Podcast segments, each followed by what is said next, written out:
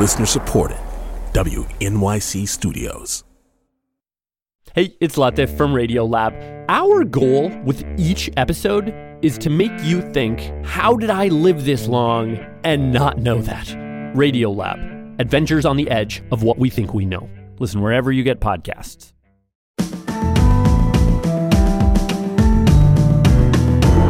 From WNYC Studios, I'm Brian Lehrer. This is my daily politics podcast. It's Tuesday, January 17th.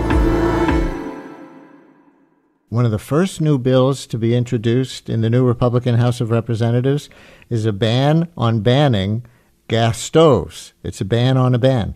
It comes as states, including New York, plan to require all new construction to have electric, not gas appliances for cooking and heating because electric power produces so much less greenhouse gas emissions but over 20 states have now passed prohibitions on local government bans of gas stoves.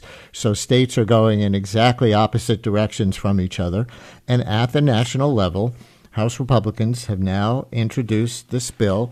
This was last Thursday to stop the Consumer Product Safety Commission from banning gas stoves federally. Why now? Well, this comes after a commissioner on the Consumer Product Safety Commission told Bloomberg News that, quote, any option is on the table as they evaluate the risks of gas stoves and not just climate risks, also asthma risks and some other things at ground level. So we'll talk about that too.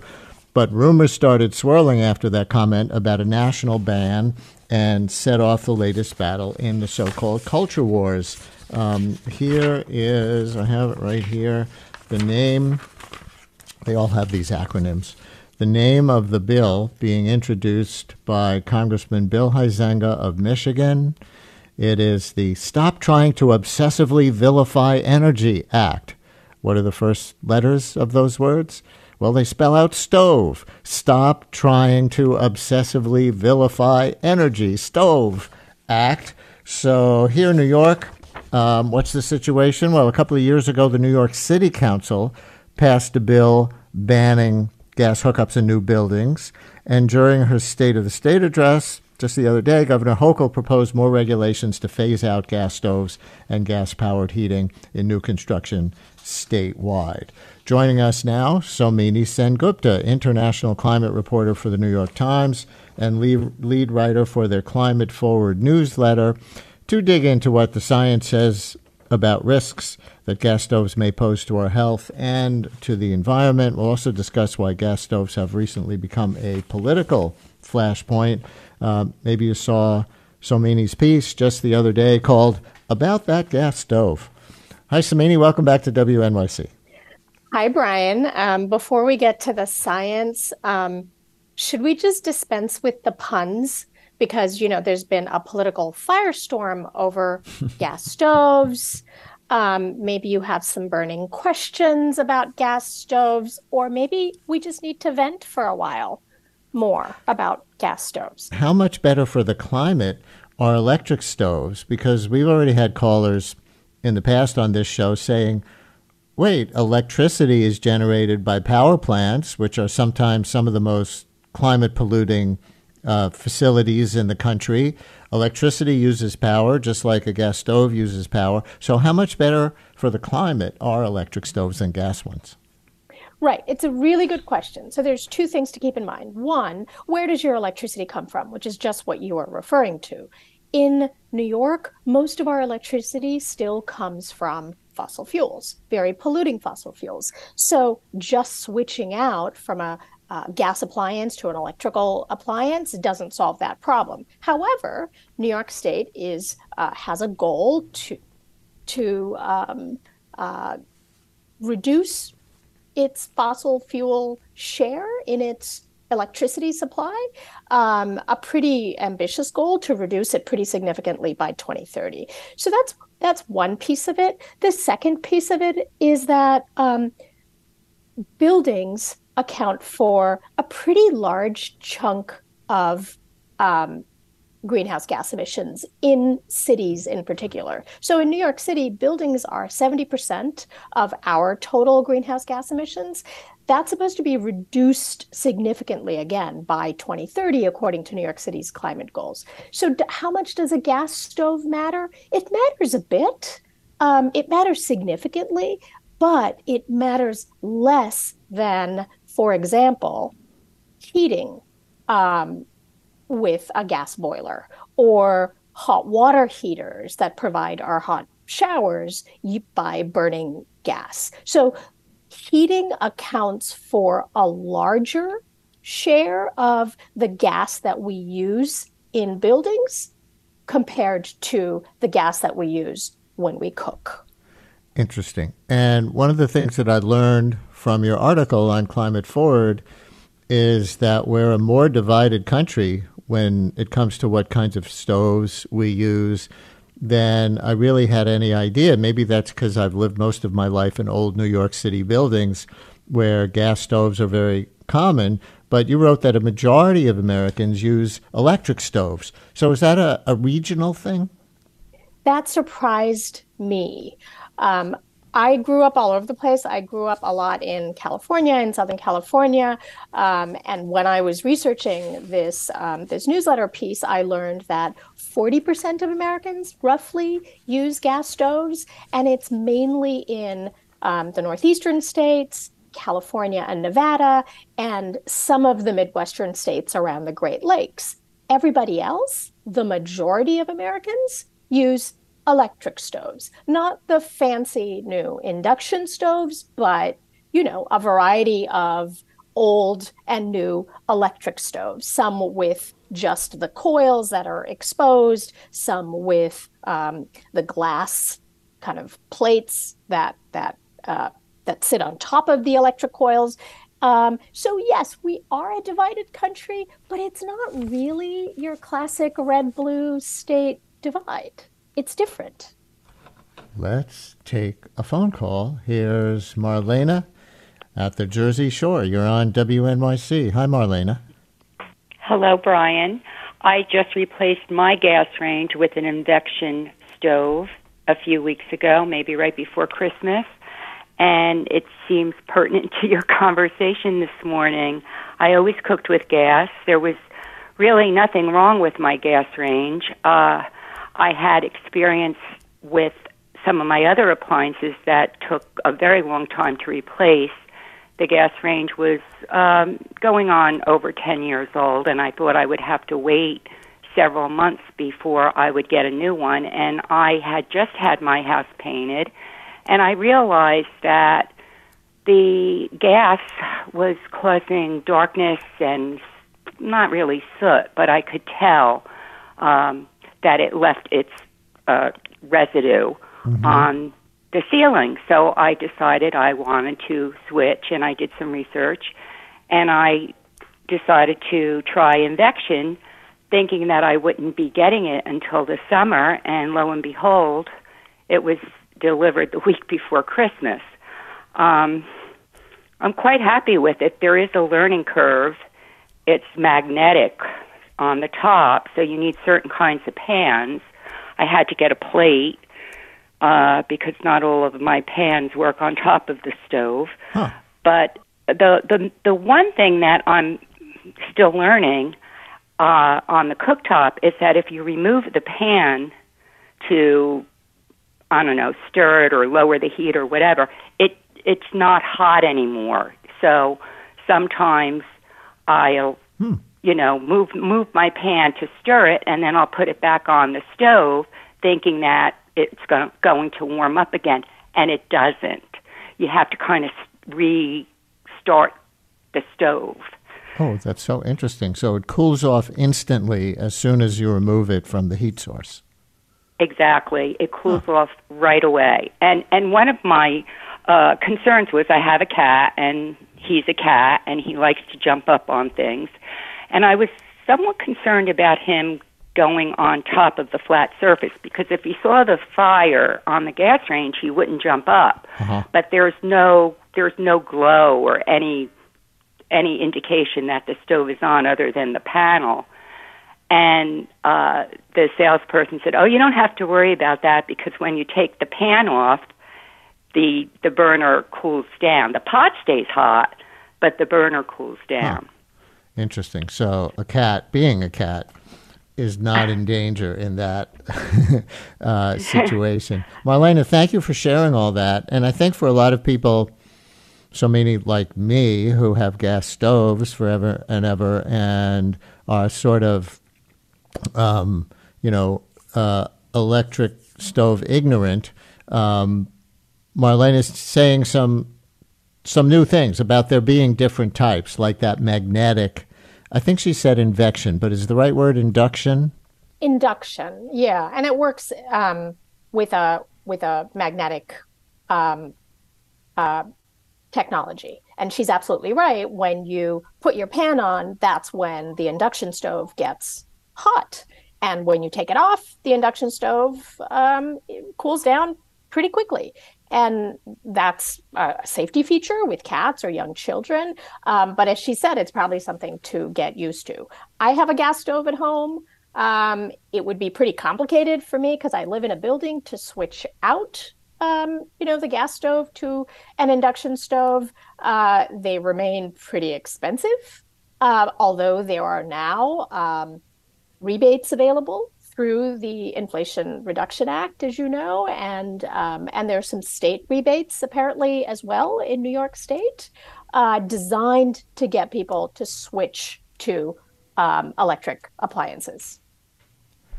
Glenn in Manhattan, you're on WNYC. Hi, Glenn. Hi, Brian. Longtime listener. I have to say, as somebody that is a licensed contractor in this city and has a stake in this whole gas argument, I find it appalling that we're sitting here talking about banning gas when the city of New York is funding Con Edison at the tune of close to $40 billion in installing new gas infrastructure. When on a project that I have here in Manhattan, we spent $250,000 in the last year replacing all new gas lines for one apartment for a fireplace and for a stove. And the city passed them, the inspectors passed them, and yet they shut us down and will not reconnect the gas because the city no longer wants anybody using gas. So I'm, hmm. I'm, I, I don't understand why we're having infrastructure replaced here in the city at taxpayer expense, and yet we're not allowed to use quote unquote this product, natural gas. As a contractor, um, for people listening who might, for climate reasons or other reasons, want to switch from gas stoves to one kind or another of electric stoves, what's required? Um, is is there well, more the electrification other, other, required? You have to rewire the absolutely. you know the breakers absolutely. and everything. And you have to understand. Absolutely, and you have to understand that most of these buildings, like the one that we're talking about, do not have enough electrical capacity, and new power has to be brought in from the street by Con Edison in order for these buildings to have this. And the other thing I'll say is that I'm originally from Rochester, New York, and I was home at Christmas when that blizzard hit, mm-hmm. and all the power went out. But fortunately, my mother has gas heat. So here we are relying on one form of energy, electricity, which is not always reliable when there's an outage and there's a need for it in the winter. And yet you're trying to put everybody on electricity. And all the electricity is created by natural gas for the most part in this state. So I, am kind of confused. It's like Glenn, you're robbing thank, Peter to pay Paul. Thank you very much for chiming in with all that from your experience as a contractor. Uh, some challenging questions on mm-hmm. the table there, Somini. I think we established that in the in the long run, the science seems to say that electrifying everything is going to be better for the climate than the status quo with as much gas as there is. But you hear some of the other challenges. So, look, we are at an inflection point. Um, electricity used to come largely from coal. Now, one of the largest sources of electricity is gas. However, that is shifting really, really quickly.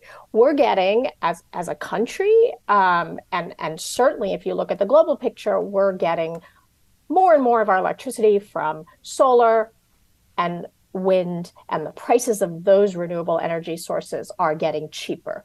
Um, so, will we? Will New York City, New York State get most of its electricity from gas and coal forever? No, Um, probably not. Uh, and we are at that inflection point now. The question of whether um, we should hook up everything to electricity is a really good one.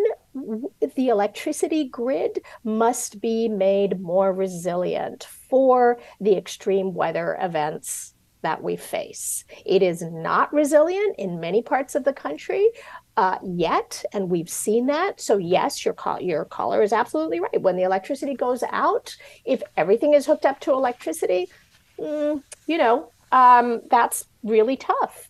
Um, but again, we are at this inflection point where the grid must be made stronger and more resilient, where um, there really has to be much more electricity storage in the form of large batteries. Um, and so I, I anticipate that we're going to see some changes in the next 10 years um, uh, for sure in how we um, in how we cook in how we heat our homes in how we get electricity. Um, in and in some ways like that change is already mandated into law and the change is pretty imperative if we're going to stave off the worst impacts of, of climate change. Brian in Cold Spring, you're on WNYC. Hi, Brian. Hi there. Um, my question is about is there a, a distinguishing between different types of gas? I live in a more rural area where we have a propane tank in the back that's you know, filled up by a local energy company, uh, different from the city where it's mainline in uh, from the central gas company. Is that propane as well? Um, if not, is is propane better for the environment and health, or are they one and the same? Do you know, Somini? You know, I have been asked that question, and it is something that I need to look up um, and I need to understand better. Propane is the main ingredient in um, LPG, and yes, it is used widely in um, in rural areas. So I don't know the answer to that question. It's a it's a really good one. One thing to keep in mind um, is that the gas industry doesn't like gas bans and is threatened by this pivot to electrification. And my colleague Hiroko Tabuchi wrote last week a really interesting story about the propane industry recruiting celebrities to do um, hmm. anti-electrification messaging wow. on on television and on social media and you know the the American Gas Association uh, a, a, lobby group they've been pretty instrumental in um, in messaging uh, against these electrification bills so it's it's worth keeping that in mind right there are um, legacy industries that are that are threatened by these electrification efforts state by state. Have you seen yet what celebrities have signed up to do these anti-electrification ads? Um, I think I'm not watching the right kind of um, TV or YouTube videos. But um, Hiroko's story, which I invite your audience to to look up, um, noted uh, someone named Matt Blashaw, who is um, a popular figure in um, home DIY shows, home makeover shows.